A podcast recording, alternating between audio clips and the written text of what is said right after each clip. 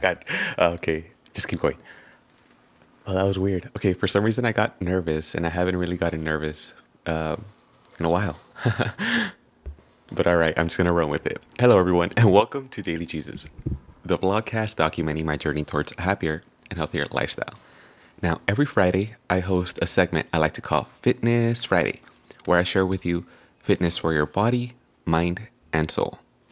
Over the last month, I have completely focused on fitness for the body. I've discussed exercise, food, and vitamins that will help you maintain a healthy and sexy body. This month, I want to focus on fitness for the mind. Over the next couple of weeks, we will explore the benefits that come from meditation, video games, books, and entertainment. Of the 7 segments I host here on Daily Jesus, this one is really close to the heart. I wanted to give it a proper introduction and prepare you for this month's segment of Fitness Friday here on Daily Jesus. To stay connected, you can follow me at World of Jesus on Facebook. Remember to subscribe and tune back in for another episode of Daily Jesus. All right, until next time.